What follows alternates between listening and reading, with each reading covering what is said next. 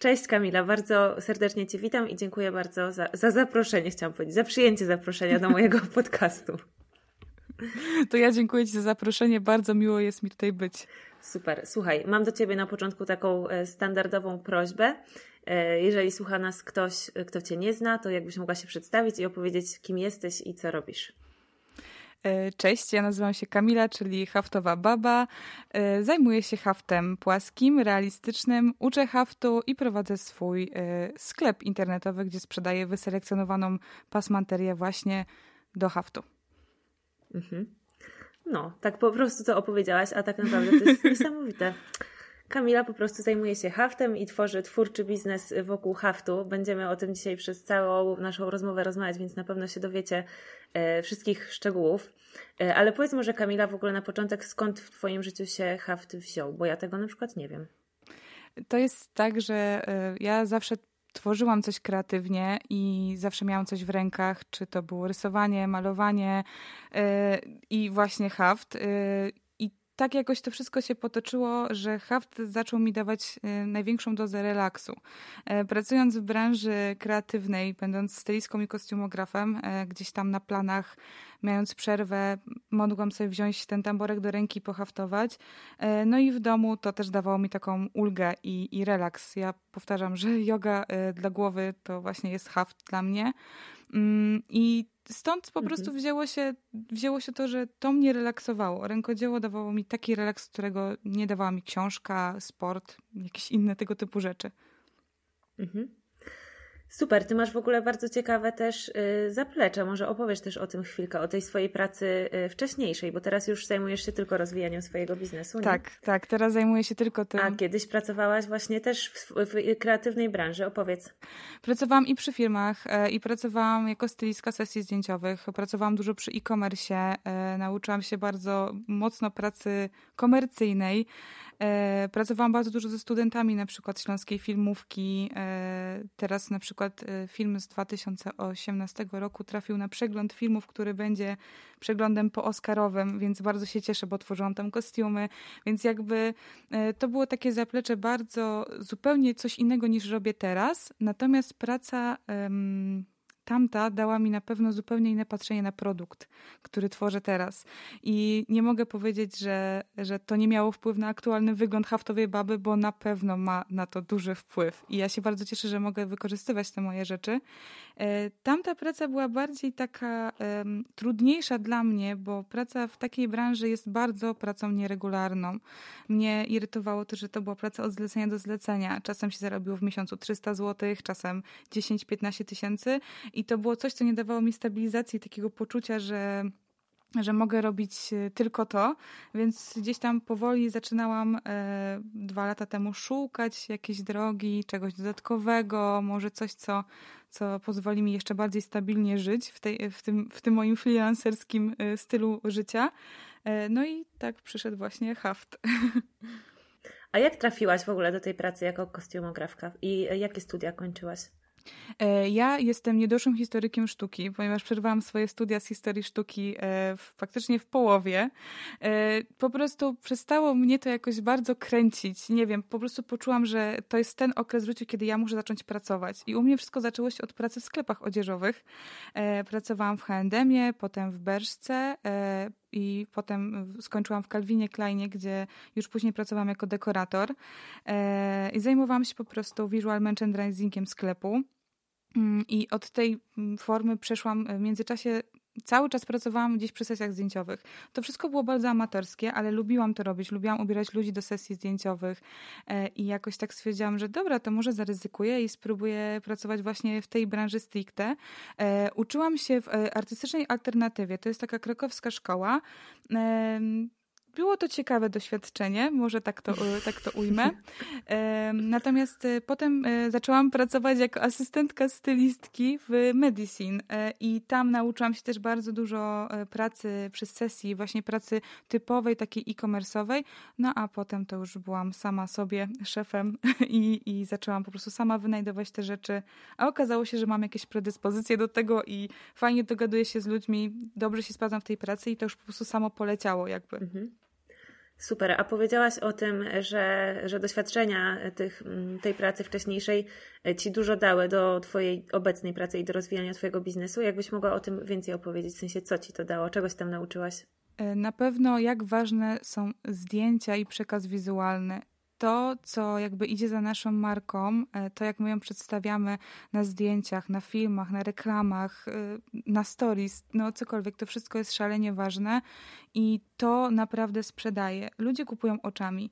I... Chciałabym, żebyś to po prostu powtórzyła, powiedziała jeszcze raz, żeby wszystkim się utrwaliła. Myślę, że to jest naprawdę. Że ludzie kupują oczami.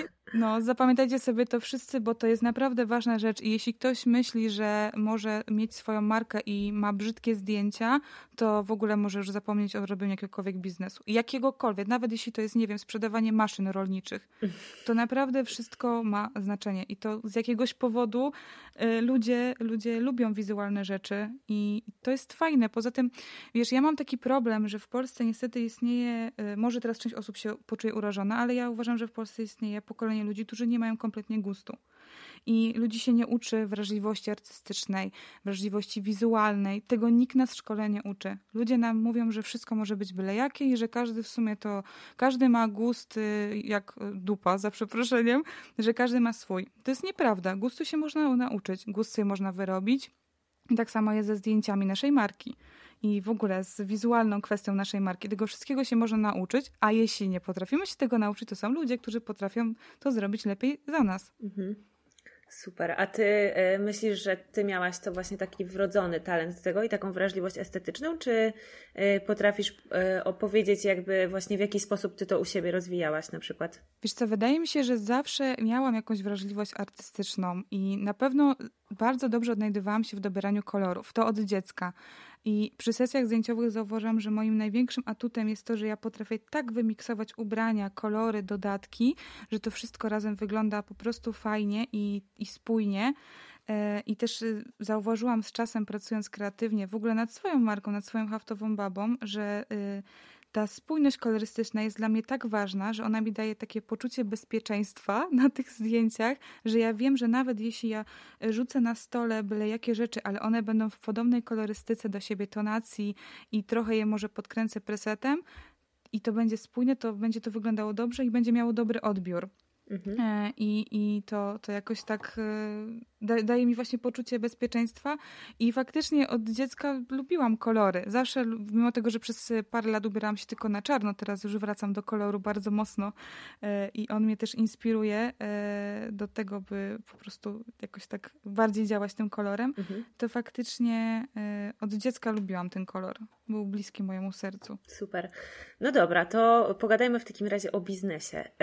Opowiedz o haftowej babie. Jak twój biznes wygląda? Co ty sprzedajesz? Co ty tworzysz? otworzysz. Okej, okay, to no, tak jak na wstępie krótko powiedziałam, y, no ja głównie teraz y, sprzedaję rzeczy, wyselekcjonowaną pasmanterię, ja to tak bardzo ładnie nazwałam.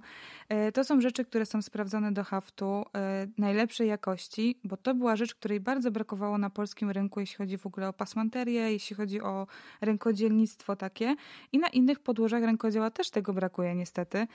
Natomiast w hafcie zauważyłam, że jest nisza. Ja na początku chciałam swoją markę kreować w zupełnie inny sposób. Chciałam na początku tworzyć ozdobne broszki, naszywki, e, ręcznie haftowane. E, tworzyłam też przez jakiś czas zamówienia na zlecenia i portrety realistyczne zwierząt, e, czego teraz nie robię, bo nie mam na to zbytnio czasu. Po drugie, polski rynek jest zbyt gotowy na to, by płacić cenę na przykład 2-3 tysiące za haft, który jest stosunkowo mały w, w, w przekazie.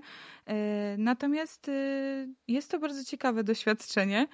E, na pewno. To mnie też nauczyło przez ostatni rok dużo rzeczy. No teraz, e, tak jak mówię, głównie uczę innych ludzi mhm. haftu, e, haftu realistycznego, podstaw haftu i bardzo, bardzo to lubię i bardzo sobie to cenię i daje mi to strasznie dużą satysfakcję. Odkryłam sobie takie powołanie pedagogiczne, które mnie kompletnie zaskoczyło.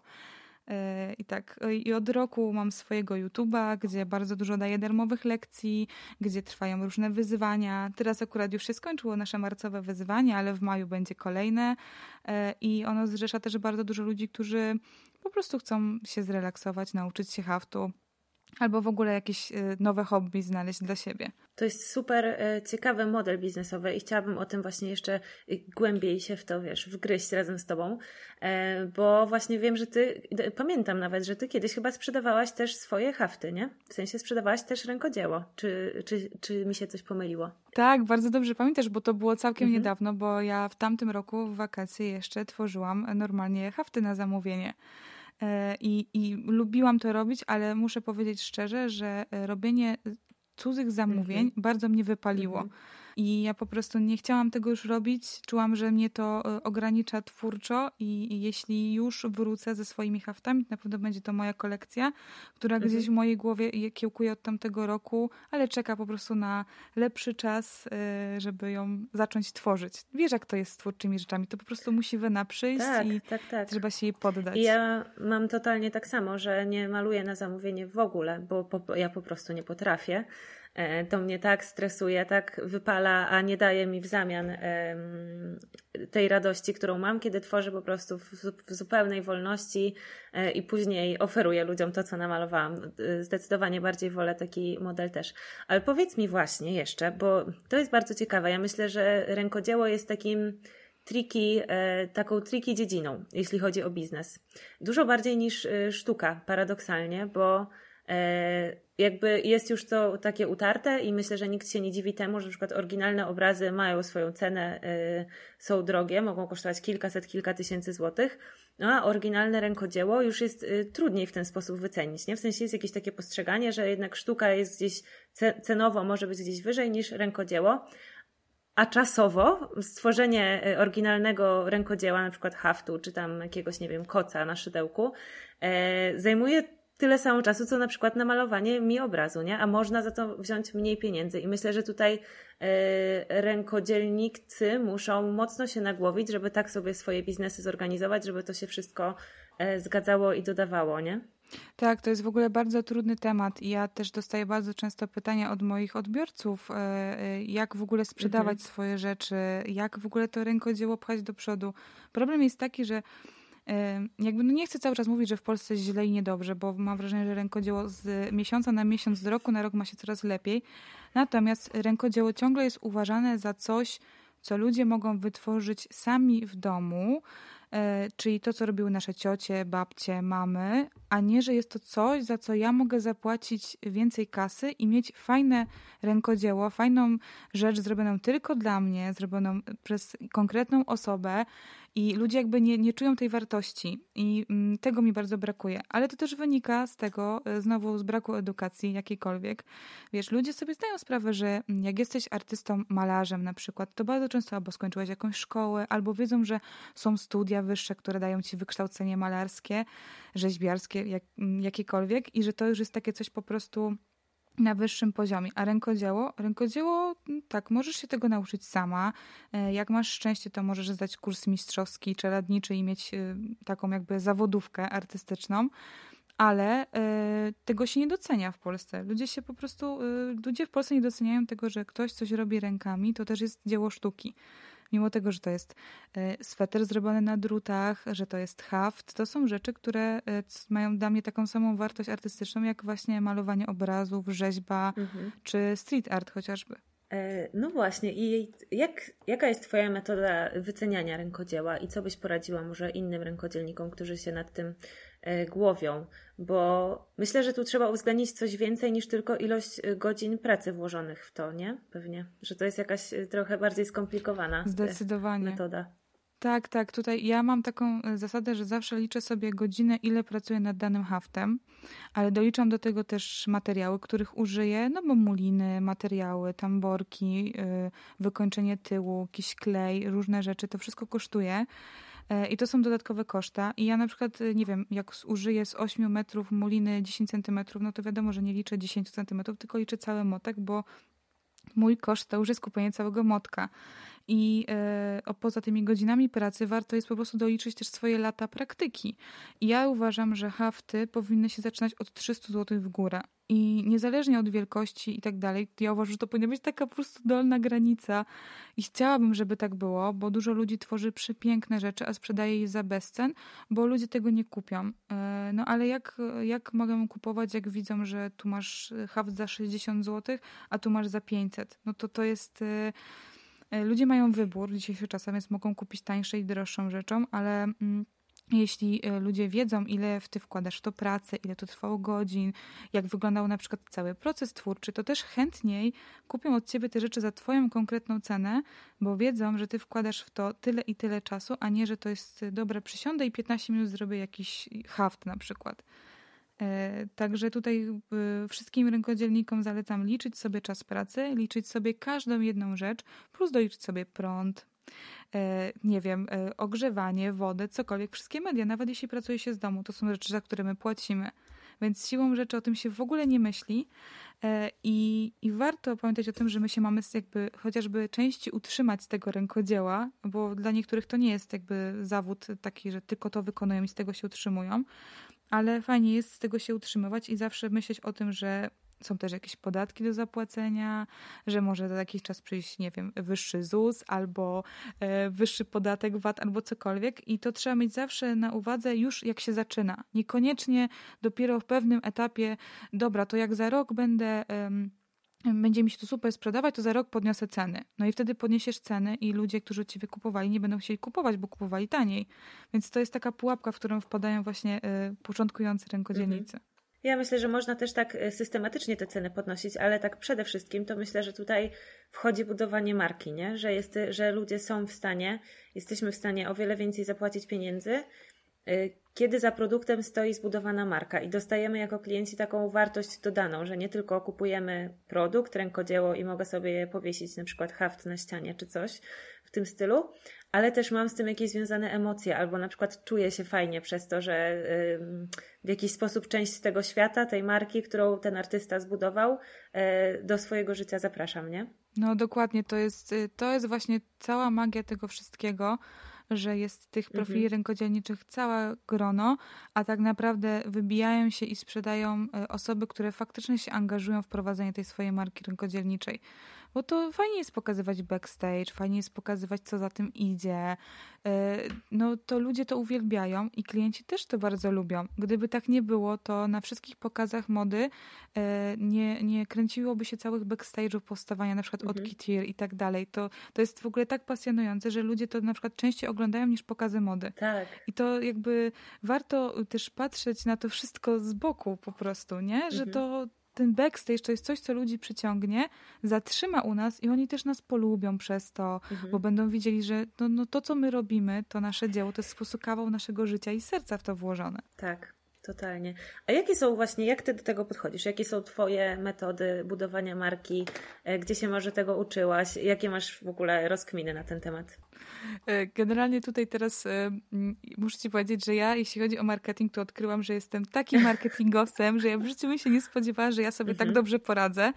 E, bardzo dużo rzeczy uczyłam się z, no, z różnego rodzaju takich życiowych sytuacji i zaczęłam się kierować zasadą, którą kieruję się w biznesie od początku tworzenia haftowej baby, czyli tworzę rzeczy w taki sposób, w jaki ja chciałabym je widzieć jako klient. Mhm. Zawsze stawiam się w pozycji klienta. Y, tworząc jakikolwiek produkt, czy opisy do sklepu, czy w ogóle cokolwiek, zawsze sobie myślę o, o tym, że okej, okay, dobra, to ja teraz jestem klientem, ja bym chciała to kupić, to co ja muszę zrobić, żeby zachęcić się do tego?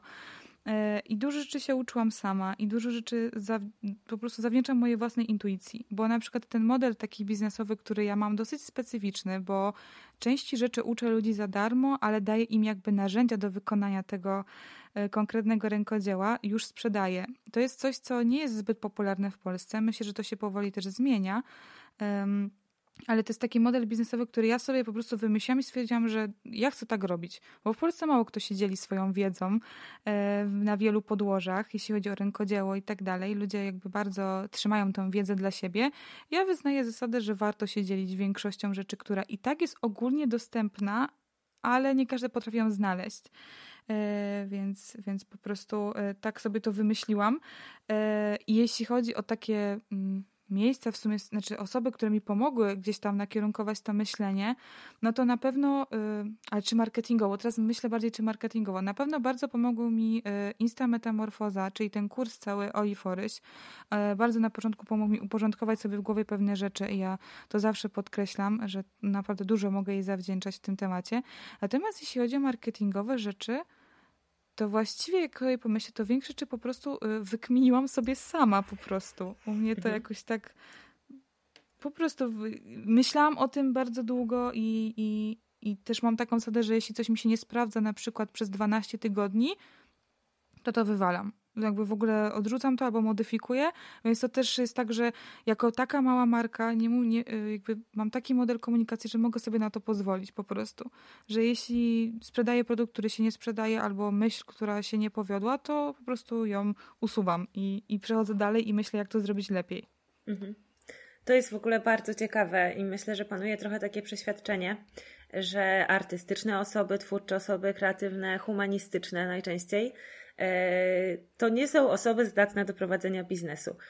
A ja myślę, że właśnie marketing jest tak twórczą dziedziną, że my, e, twórcy, kreatywni ludzie, się w tym sprawdzamy po prostu najlepiej na świecie.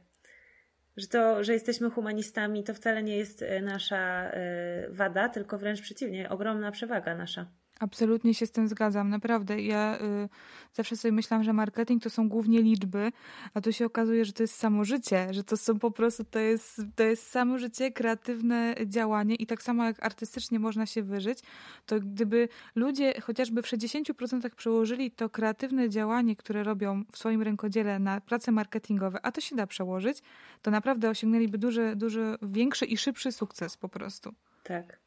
No ja myślę, że to jest też dużo takiego po prostu obserwowania innych, obserwowania, co się na, dzieje na świecie. Mi się wydaje, że my e, w Polsce mamy ogromną przewagę. Ja na przykład totalnie z tego bezwstydnie korzystam, bo wystarczy, że spojrzymy, co się w tym momencie dzieje w Stanach. U nas tego jeszcze nie ma, u nas tego jeszcze nikt nie robi. Możemy zacząć to wprowadzać e, i być, wiesz, jeżeli to tam działa, to to u nas też zadziała najprawdopodobniej, nie? I możemy po prostu sobie podglądać, co się dzieje na świecie i sobie to wprowadzać, nie? Absolutnie się z tym zgadzam i ja sama też inspiruję się jakby tym, co się dzieje za granicą. Ja w ogóle uwielbiam e, raporty trendowe, e, trendy searching i tak dalej. To są takie rzeczy, które zawsze mnie bardzo kręciły przy mojej poprzedniej pracy, a teraz to też wykorzystuję. Więc to, to jest naprawdę, to może dać nam takiego kopa, taki po prostu power inspiracyjny, a już w ogóle to, co się dzieje za granicą, to jest niebo a ziemia, jeśli chodzi o polski rynek. E, więc fajnie jest być taką osobą, która gdzieś tam e, interpretuje to na nasz, na nasz, na nasz rynek, na nasze możliwości. No bo wiem, że nie każdy jest w stanie też wymyślić, nie, jak tu zrobić coś, żeby przełożyć to tak, żeby było fajnie. E, I ludzie po prostu potem i tak kopiują pomysły od siebie nawzajem. No ale to tak działa, niestety. Jeśli coś się sprawdza u ciebie, to potem to znaczy, że sprawdzi się też u mnie, nie? Więc to. Ale tak działa polski marketing w większości. Nie obrażając oczywiście nikogo, ale wiesz o co mi chodzi. Myślę, że no, myślę, że nie tylko polski, myślę, że też amerykański i że w ogóle tak działa świat. I sztuka też w ogóle przecież na takiej samej dokładnie zasadzie działa, że jest na przykład jeden artysta albo grupa artystów, innowatorów, którzy coś przełomowego, innowatorskiego robią e, i później e, ich naśladownicy. I to myślę też, że nie ma w tym nic złego, tylko że po prostu to jest zupełnie naturalna e, kolej rzeczy.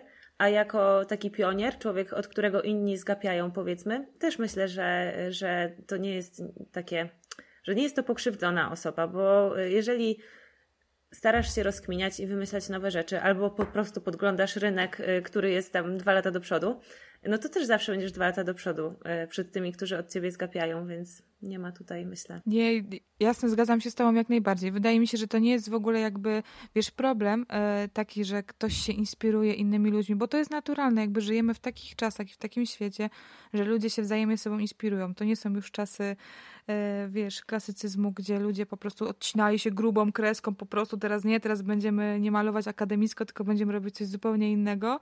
Tylko to są takie czasy, gdzie to wszystko się miksuje i miesza i o ile to się interpretuje na własne potrzeby i jakoś, tak jak mówiłam wcześniej, jesteśmy w stanie to zrobić tak, żeby pasowało do nas, do naszej marki, to jest super. Gorzej, jeśli to jest, wiesz, takie przekładanie jeden do jeden. No tak. Takie już kopiowanie że aż jest przykro. Ale takich sytuacji jest jak najmniej, bo ludzie wyłapują sami takie rzeczy. To od razu wszystko wiadomo. To... Właśnie tak, dokładnie. To też właśnie z tego powodu moim zdaniem nie ma się co bać, bo e, myślę, że ludzie są inteligentni.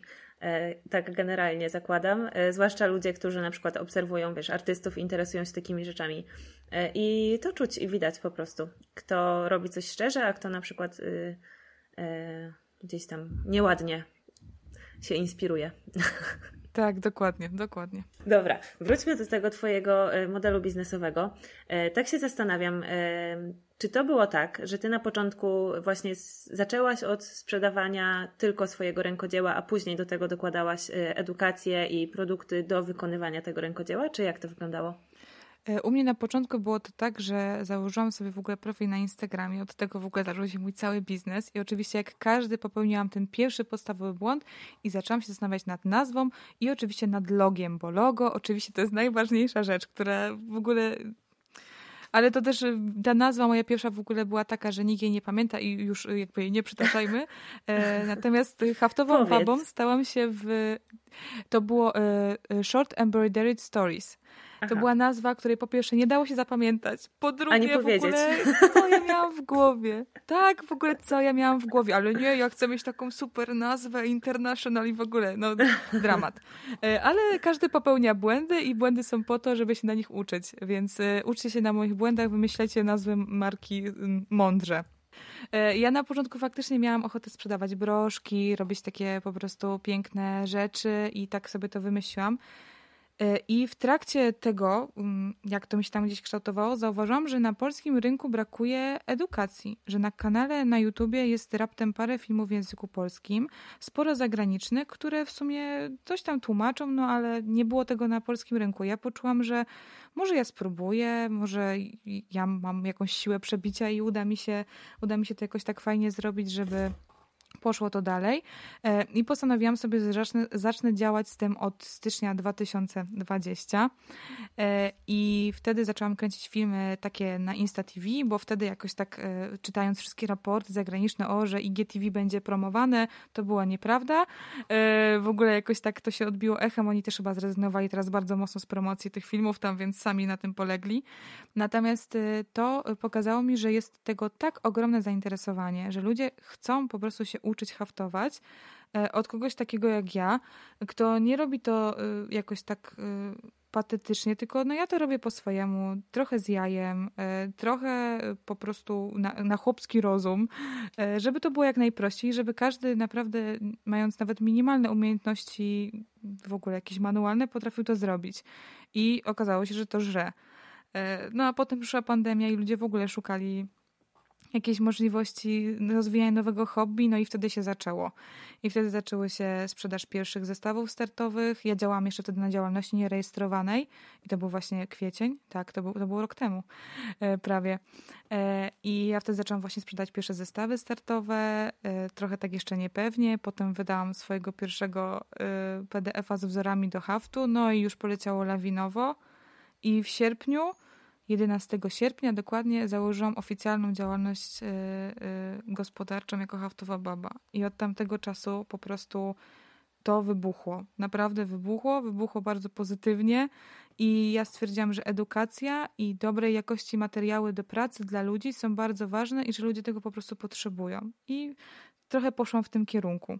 Wow, to nie wiedziałam, że to y, tak krótko. Miałam wrażenie, że ty już, znaczy tak sobie, tak się pocieszałam, że może ty już jakieś 5 lat rozwijasz ten swój biznes, a ty tak szybko. Ja tu mam zawsze kompleks straszny, bo ja już też od, nie wiem, chyba czterech lat rozwijam swój Instagram i tam zbliżam się do 7 tysięcy i zawsze jak rozmawiam z osobami, które mówią, a rok temu za, za, zaczęłam działać na Instagramie i już mam tam 12 tysięcy, ja mówię, kurde, jak ona to robi?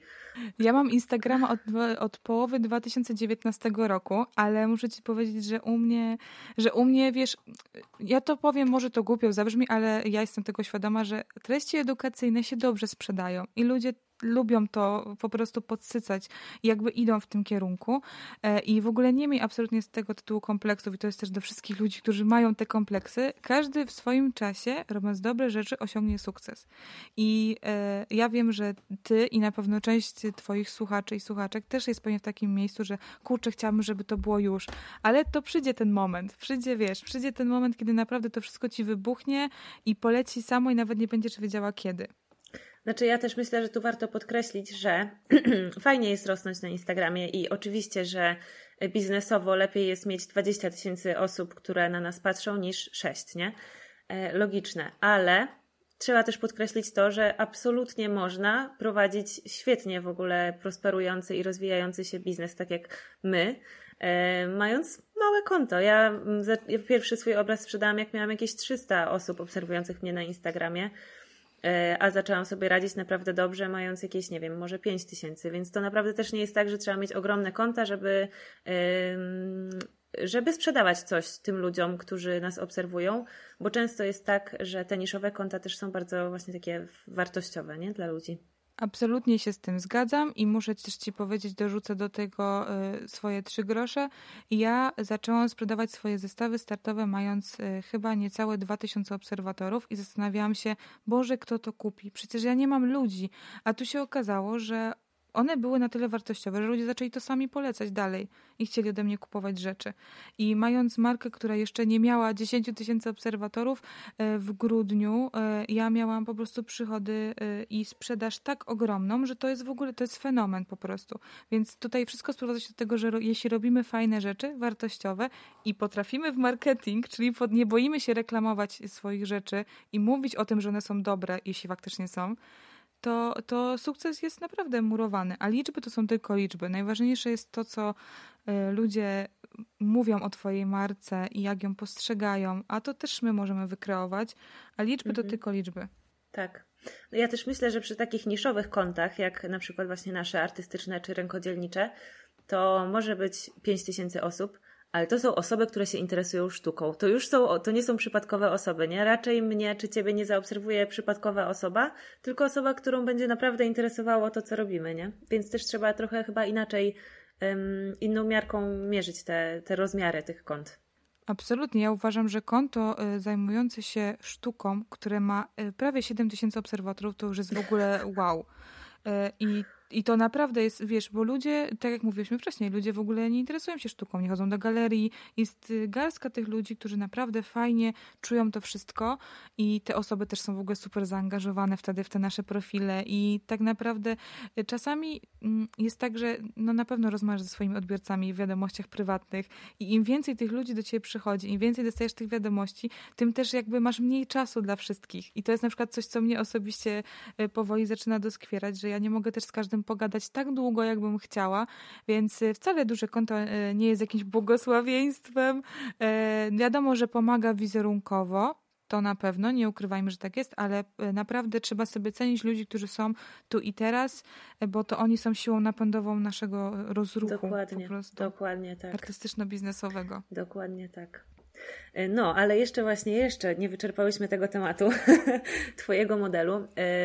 Ja myślę sobie, że to jest y, bardzo ważna lekcja dla wszystkich y, i moich artystów, i Twoich rękodzielników, że naprawdę trzeba kombinować, moim zdaniem. I ja też u siebie zauważyłam mm, duży rozwój i duży y, wzrost też finansowy, kiedy zaczęłam dywersyfikować e, źródła tych przychodów, nie? I kiedy mm, już nie tylko sprzedawałam obrazy, ale zaczęłam oferować różne inne rzeczy. Kiedy dołożyłam do tego reprodukcję, kiedy dołożyłam do tego pierwsze warsztaty, e, jakieś pierwsze e, online też rzeczy i tak dalej, i tak dalej, później edukację dla artystów. Naprawdę myślę, że to w ogóle jest w tym momencie, kiedy to się tak zaczyna i jest taki boom, a ludzie się już przekonują do edukacji online i do kupowania takich elektronicznych produktów, nie korzystać z tego teraz to jest w ogóle grzech. To prawda i ja w ogóle uważam, że dywersyfikacja przychodów to jest rzecz, którą powinni uczyć dzieci w szkole. Naprawdę. To jest y, mieć świadomość tego, że nie można mieć tylko jednego źródła zarobku, To jest po prostu, to jest, y, ja nie wiem, ja nie wiem w ogóle skąd się to wzięło. Ja to chyba wyniosłam z domu, że y, faktycznie moi rodzice opuszczili gdzieś tam pracę na etacie, jeszcze coś robili, bo mój tata kiedyś zajmował się robieniem mebli i jakby takie rzeczy, że miał dodatkowe jakby zajęcia poza swoją pracą zawodową y, i, moja mama też robiła na drutach, więc to było takie, że ja wyniosłam gdzieś z domu, że okej, okay, nawet jeśli pracuję na etacie, to jeszcze sobie coś dorabiam. Natomiast w mojej firmie wiedziałam, że będę musiała coś takiego zrobić, bo z samego haftowania nie da się żyć. I to też jakby mówię otwarcie i wprost. Naprawdę ciężko jest żyć z samego haftowania wzorów. Są artystki i też w Polsce, które tylko z tego żyją, ale y, to są może dwie, trzy osoby.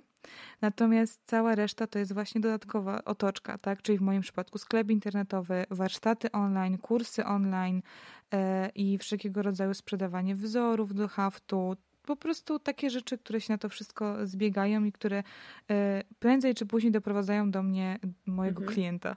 Zwłaszcza jeżeli e, mamy biznes, który, czy ta nasza pasja się opiera na rzeczach, które my swoimi rękami wykonujemy, nie? Bo to jest wtedy tak, jeżeli nie dodajemy tych innych źródeł, że jak cokolwiek nam się stanie, e, albo będziemy miały gorszy nastrój, albo zachorujemy, albo będzie trzeba, nie wiem, pojechać kurczę na pogrzeb kogoś z rodziny, cokolwiek, no życie po prostu, e, no to nie możemy na przykład zrobić tego haftu, nie? I co wtedy? Nie zarabiamy.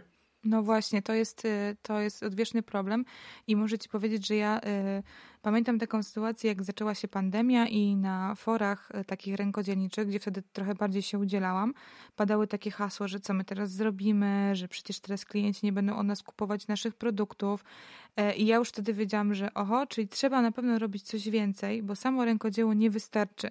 E, no a druga sprawa jest też taka, że ludzie pracują na to, nawet rękodzielnicy pracują na minimalną kasę i nawet nie są sobie w stanie na przykład odłożyć pieniędzy na to, żeby e, po prostu mieć jakieś e, środki dodatkowe, tak? Oszczędności w momencie, kiedy masz gorszy miesiąc i nie sprzedajesz nic, bo tak się toczy biznes, są lepsze i gorsze momenty, więc to też, też jest na pewno kwestia tego, więc y, warto sobie przemyśleć w ogóle cały swój model biznesowy. Co ja mogę jeszcze dać tym ludziom? Nie mówię, że to zawsze musi być edukacja, ale bardzo często ludzie, którzy nas obserwują, chcą się od nas uczyć, bo mają nas za jakichś ekspertów, za swojego rodzaju guru. Ja bardzo nie lubię tego słowa, a bardzo często moi obserwatorzy go używają i ja staram się do niego przyzwyczajać, ale ja się nie czuję taką osobą. E, I jakby, wiesz, i to jest, mm, to jest to, że jesteśmy swojego rodzaju mentorami w tych dziedzinach. Ty w swojej dziedzinie artystycznej, czy chociażby w malowaniu tuszami z kwiatów, co w ogóle też było rewolucyjne na pewno, nie tylko w Polsce, ale w ogóle myślę, że światowo e, na pewno było to coś innego. E, więc to, to warto jest sobie po prostu przemyśleć jako twórca, jako jeśli marzy nam się jakaś marka, żeby co ja mogę jeszcze dać tym ludziom, co, co takiego ich porwie, co dodatkowo mogę im nawet sprzedać, czy dodać i tak dalej. No u mnie na przykład pojawiły się z czasem e, palety e, kolorystyczne Mulin. I to jest w ogóle coś, co, co ja sobie myślałam, kto ode mnie kupi gotowe palety Mulin. A potem po rozmowie też jakby z moim e, facetem, który mnie bardzo wspiera też w takich różnych działaniach myśleniowo-twórczych, mówi mi, że słuchaj, skoro ludzie kupują gotowe zestawy kredek, to dlaczego oni mają kupić gotowego zestawu palety Mulin? I sobie myślę, kurczę, no faktycznie, no dobra, no to spróbujemy. I to też się sprzedaje, co w ogóle dla mnie było nie do pomyślenia, że kto kupi gotowe mhm. zestawienia kolorów. No ja mam pomysł też y, na bardzo podobne, jakby analogiczne produkty w tym roku y, u siebie w sklepie. Już trochę to teraz y, robię, sprzedając artbox, artboxy właśnie do warsztatów. E, Florisz, ale chcę to rozszerzyć i gdzieś pod koniec roku myślę o tym, żeby zrobić taki produkt właśnie e, z po prostu rzeczami do malowania, bo e, regularnie dostaję wiadomości, że cześć Kasia, chciałabym spróbować malowania, jakie polecasz produkty, nie?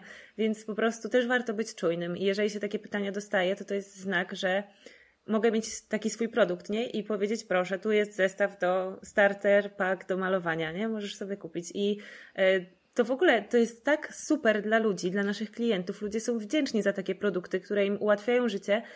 Plus dodatkowo ludzie chcą od nas takie rzeczy kupować, chcą tego takiego jakby że to ma po prostu pieczątkę, certyfikat Kasia Ekes, nie? Y, approved by Kasia Ekes. No dokładnie, ale w ogóle poruszyłeś teraz bardzo ważną kwestię, czyli tego, że my jako twórcy powinniśmy głównie słuchać naszych odbiorców.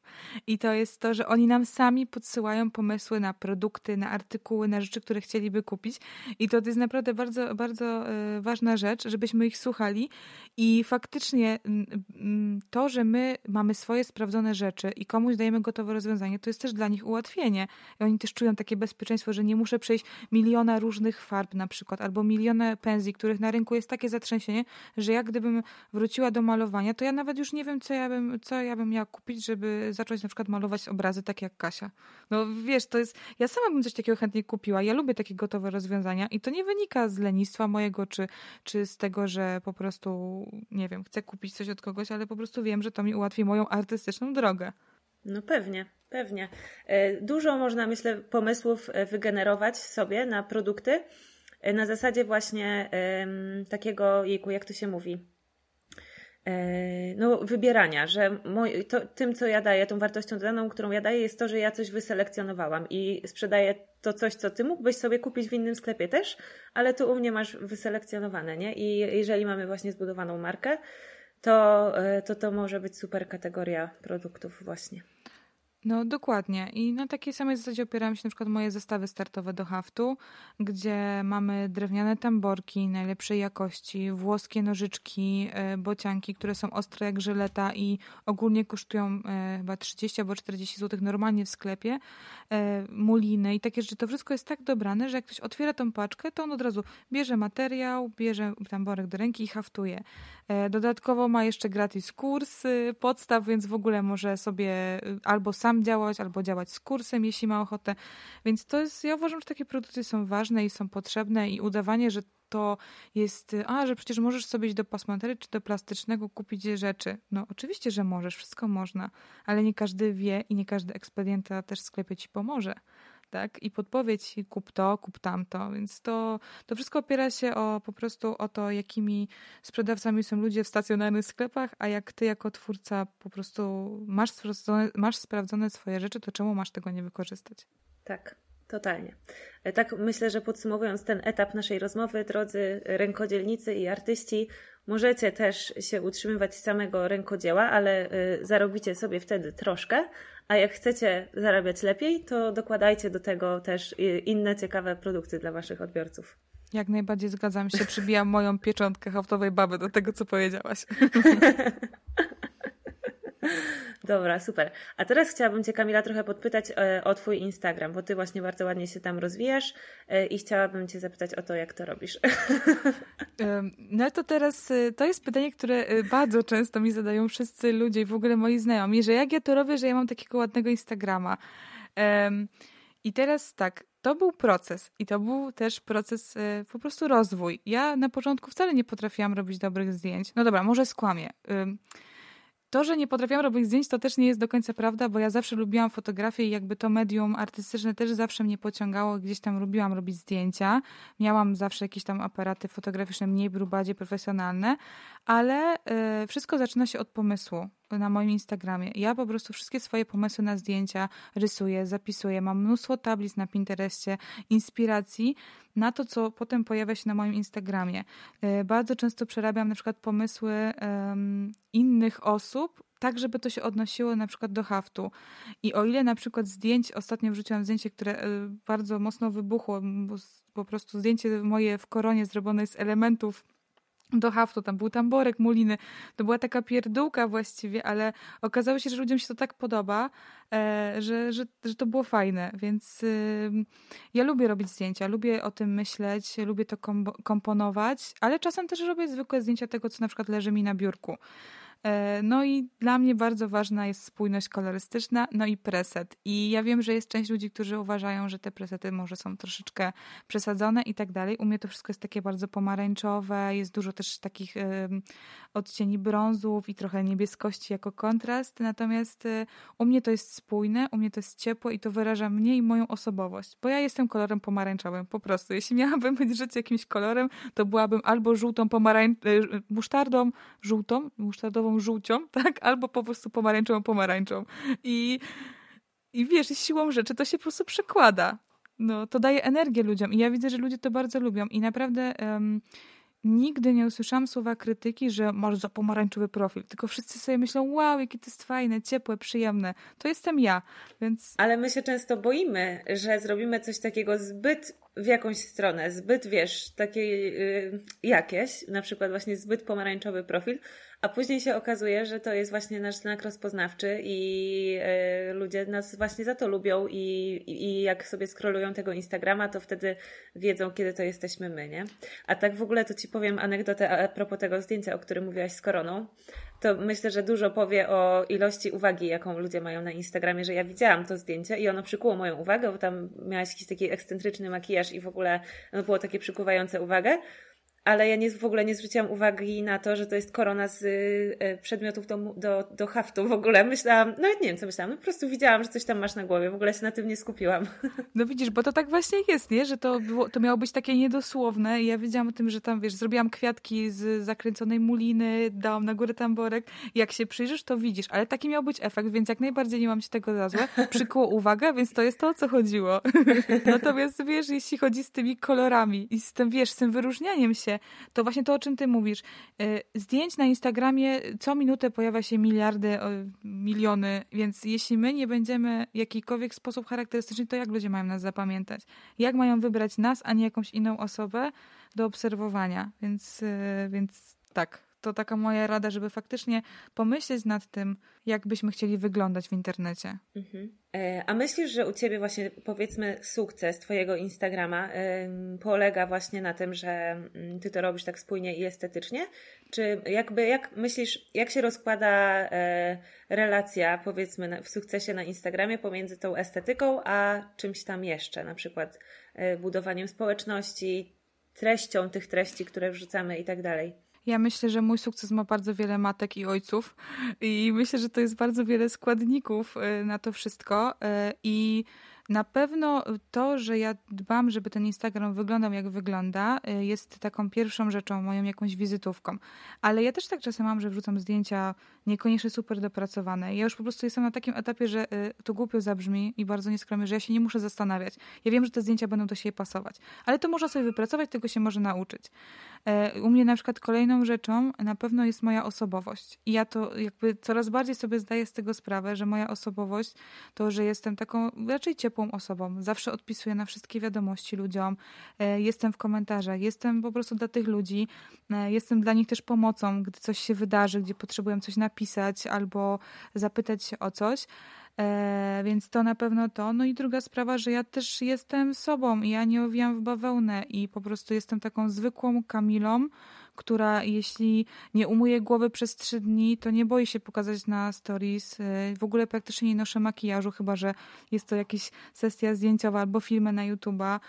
Y, ja jestem dla wielu ludzi taką ich koleżanką z Instagrama, która zajmuje się haftem. Ja to zauważyłam po czasie. To nie było moim zamierzonym celem. Ja po prostu wiedziałam, że ja nie będę miała czasu na to, żeby y, się malować na Instagrama, bo na co dzień tego nie lubię, bo wolę sobie pospać dłużej. Więc wszystko, co robię na Instagramie, każde moje działania są po prostu tym, co dzieje się w moim życiu po prostu codziennym. I to też na pewno przyciąga ludzi. Tak, to już się przewi przewinęło w chyba każdej rozmowie, którą do tej pory przeprowadziłam. Każdy to powtarza, że, no, że trzeba być jakimś i że czymś trzeba tych ludzi do siebie przyciągać i że jeżeli się chowamy, wstydzimy i nawet nie staramy niczym wyróżnić, no to naprawdę zginiemy w tym dzisiejszym świecie, bo propozycji treści twórców, zarąbistych twórców, którzy, się, którzy całe serce wkładają w tego Instagrama, jest po prostu bardzo dużo, więc jest duża konkurencja. No to prawda, na każdym podłożu, na każdej dziedzinie y, życia, twórczości, no co byśmy tylko nie chcieli sobie wymyślić, zawsze jest już pełno ludzi, ale to nie znaczy, że jakby kolejne osoby nie mogą do tego dochodzić i się wybijać. Wszystko zależy od nas, od tego właśnie, jak my to poprowadzimy, jak my to pokierujemy i y, no trzeba wkładać to serce. Nie można robić niestety Instagrama na półgłowistka. I po prostu to tak już jest i że jeśli ktoś chce w ten sposób budować swoją markę osobistą właśnie przez Instagrama, no to naprawdę trzeba w to włożyć dużo czasu, zaangażowania, kreatywności i po prostu bycia tam, niestety. E, no a potem można troszeczkę już sobie to dawkować, gdzieś tam wyznaczyć jakieś granice godzin, no bo ja na początku pamiętam, że pracowałam na Instagramie po 4-6 godzin dziennie, i to było bardzo dużo i to było strasznie przytłaczające. Teraz są to maksymalnie 3 godziny. Po 3 godzinach przychodzi mi alert, Kamila wyłącza po prostu Instagrama i go nie używam, bo to już po prostu jest... Y, trzeba mieć zdrową relację z tymi platformami. To i tak bardzo dużo, 3 godziny. No, chciałabym, żeby to było mniej, natomiast e, wiem, że to jest taka opty, taki optymalny czas. Czasem jest mniej, faktycznie dwie godziny dziennie wystarczają, ale jeśli chcę być tak zaangażowana i tak jakby sukcesywnie budować to, co buduję, to czuję, że jest to jeszcze taki czas, że muszę poświęcać temu aż tyle godzin. Potem wiem, że to będę stosunkowo zmniejszać, ale nie chcę odbierać po prostu moim obserwatorom, którzy już są tam, tego czasu, który i tak zawsze mieli u mnie.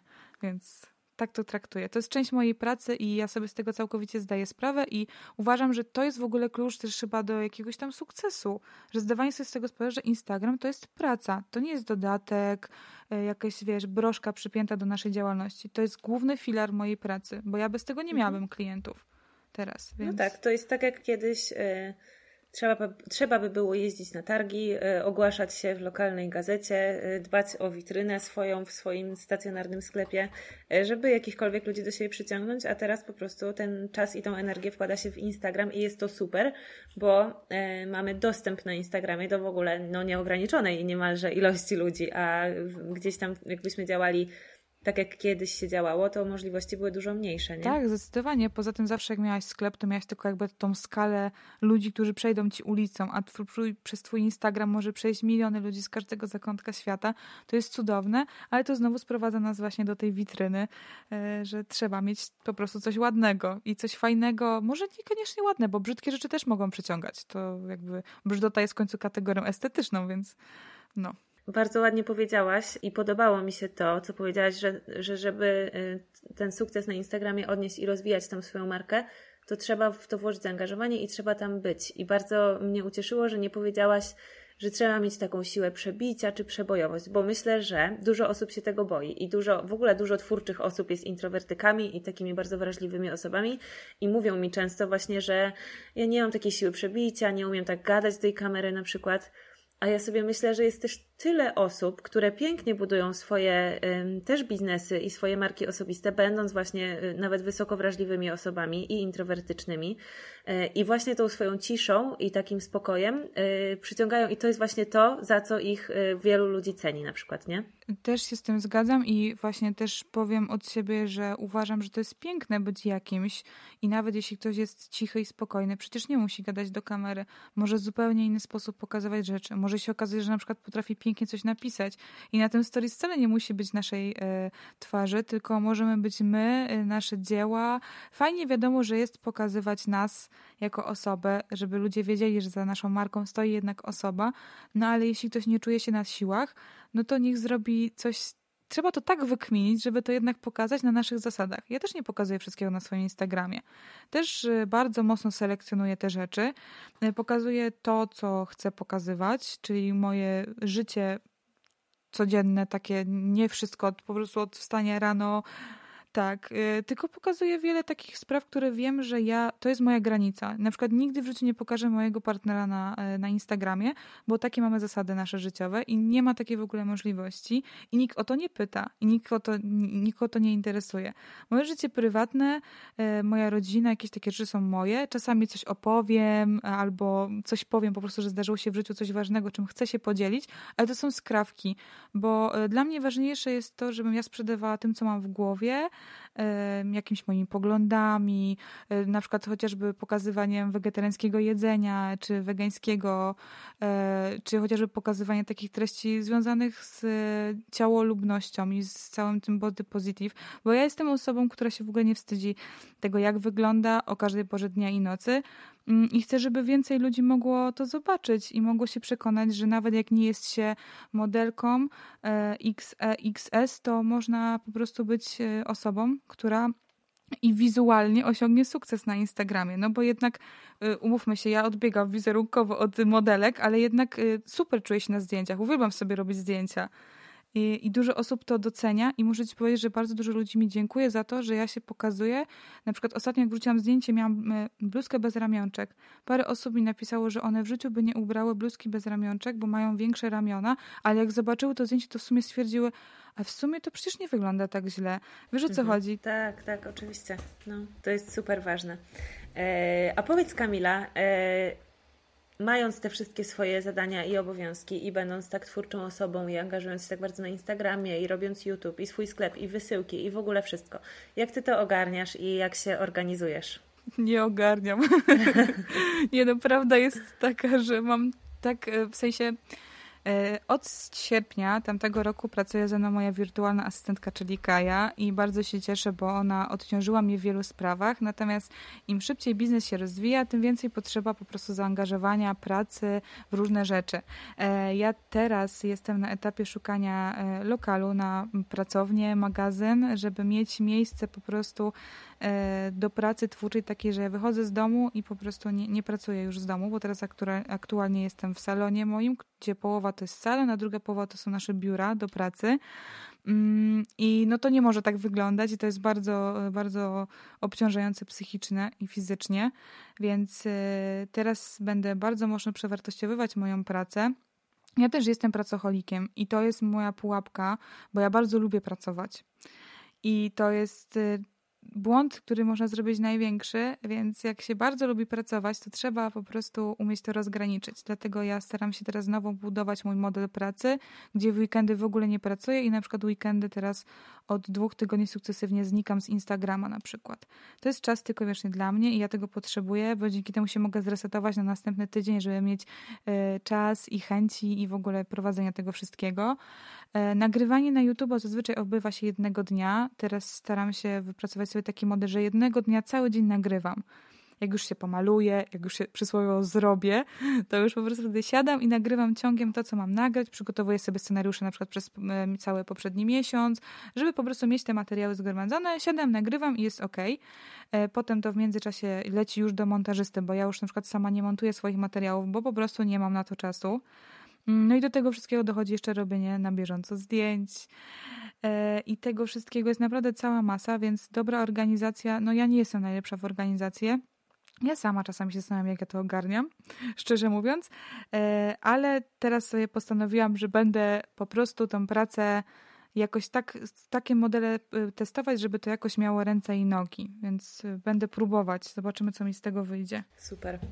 E, no, myślę, że to wszystko jest work in progress. Też jestem na takim etapie, że czasami właśnie roz, tak wszystko rozwijasz, rozwijasz, rozwijasz i uczysz się w miarę z każdym krokiem, jakoś tam się przystosowujesz po prostu, nie? I odnajdujesz na bieżąco w tych nowych sytuacjach. E, ale super. No. E, a powiedz, masz jakąś wizję e, tego, jak w przyszłości chciałabyś, żeby wyglądała haftowa baba? Powiem Ci, że mam i to jest też coś, co chyba mnie nauczyło w ogóle myślenie o jakby o przyszłości i bo sprawdziło mi się to jakby dwa lata temu, jak sobie pomyślałam, jak chciałam, żeby to wyglądało i tak to mniej więcej wygląda, to teraz sobie pomyślałam, że to jest fajne wymarzyć sobie to. To się nie musi spełnić w 100%, ale fajnie jest mieć takie marzenie, do którego można dążyć. I ja mam takie dwa scenariusze scenariusze. E, I nawet się nimi tutaj podzielę, jakby nie, nie wstydzę się mówić o swoich planach. E, chciałabym na pewno założyć e, portal dla rękodzielników wszelkiej maści, który by mógł i pomagał tym ludziom właśnie robić to, co robią teraz. O, o to jest tak dużo pytań, że ja po prostu widzę zapotrzebowanie rynku, którego w Polsce za bardzo nie ma. I są po prostu nisze, które można zagospodarować, albo będzie to sklep, z Pasmanteria, z super obsługą, z przepięknymi wnętrzami i tak dalej, e, żeby to było takie miejsce, gdzie po prostu ludzie chcą przychodzić, oglądać rzeczy i kupować rzeczy. Bo e, pasmanterie w Polsce, e, jak wyglądają, wszyscy wiemy. Są niektóre takie, które naprawdę są przepiękne i wchodzi się jak do sklepu z cukierkami, Natomiast też mi tego brakuje i to jest też takie moje ciche marzenie, żeby mieć tak, żeby haftowa baba była na każdym rogu w Polsce. Może nie jak żabka, ale... No myślę, że mogłabyś się minimalnie wtedy roz, rozminąć gdzieś tam z popytem na mulinę. To na pewno. Myślę, że jednak na pieczywo i piwo jest większy popyt. Kto wie, kto wie, słuchaj, wszystko przed nami. Super, piękna wizja. Dziękuję Ci bardzo, Kamila, za rozmowę. E, myślę, że to będzie jedna z bardziej inspirujących e, i, i takich motywujących, ale też konkretnych do odsłuchania dla, dla, dla naszych słuchaczy więc bardzo się cieszę z tego. Chcesz coś na koniec powiedzieć, jakieś przesłanie do świata? E, chcę powiedzieć, żeby ludzie robili wszystko po swojemu i nie przejmowali się innymi. Róbcie swoje, a e, dojdziecie do sukcesu i szczęścia. Super. Pięknie. To powiedz jeszcze na koniec, gdzie Cię znaleźć mają wszyscy w internecie. Oczywiście podlinkujemy też e, pod tym odcinkiem do tych wszystkich miejsc. Ja zapraszam Was wszędzie w internecie. Szukajcie haftowej baby. E, mój sklep znajduje się aktualnie na stronie www.haftowababa.pl e, i chciałabym, żebyście znaleźli mnie na Instagramie, znajdziecie mnie też na YouTubie, ale jak wpiszecie haftową babę w Google'ach, to na pewno Wam wyskoczy. Tak. Super. Do usłyszenia i dziękuję bardzo. Dzięki jeszcze raz. To był czternasty odcinek podcastu Zawód Artystka. Bardzo serdecznie dziękujemy Wam za wysłuchanie. To był wywiad z haftową babą. Mam nadzieję, że Wam się podobał i był dla Was inspirujący. Jeżeli tak, to możecie na przykład zrobić screena i pokazać swoim znajomym i obserwatorom na Instagramie, że słuchacie tego odcinka. Możecie mnie oznaczać kasia.ekes. Możecie też zostawić recenzję tego podcastu, jeżeli słuchacie go na Apple Podcast, jeżeli na Spotify, to możecie go dodać do obserwowanych, a jeżeli słuchacie na YouTubie, to możecie tam zostawić komentarz i zasubskrybować kanał. Możecie też, co jeszcze możecie zrobić? Y, możecie też y, przyjść do naszej grupy artystki na Facebooku. O, to jest dobry pomysł, bo tam w tym miesiącu odbędzie się kolejny live, na którym będę robiła case study moich ostatnich warsztatów w Florisz, to znaczy będę opowiadała o tym, jak promuję i sprzedaję warsztaty, jak to robię, że ludzie chcą je ode mnie kupować, e, w skrócie. E, także zapraszam Was na grupę artystki. Żeby się dostać na grupę artystki, musicie najpierw się zapisać na listę artysty. Link, żeby się na tą magiczną listę zapisać, znajdziecie tutaj w opisie tego odcinka i jak się zapiszecie na tą grupę i potwierdzicie swój zapis na tą listę, to wtedy przyjdzie do Was mail z zaproszeniem i hasłem do grupy i przyjmujemy do grupy artystki tylko osoby, które e, podają hasło, bo wtedy wiemy, że one są z listy artysty i że nie są to przypadkowe osoby gdzieś tam po prostu z Facebooka. Także serdecznie Was zapraszam na artystki i do usłyszenia w kolejnym odcinku. Dobrego tygodnia. Pa!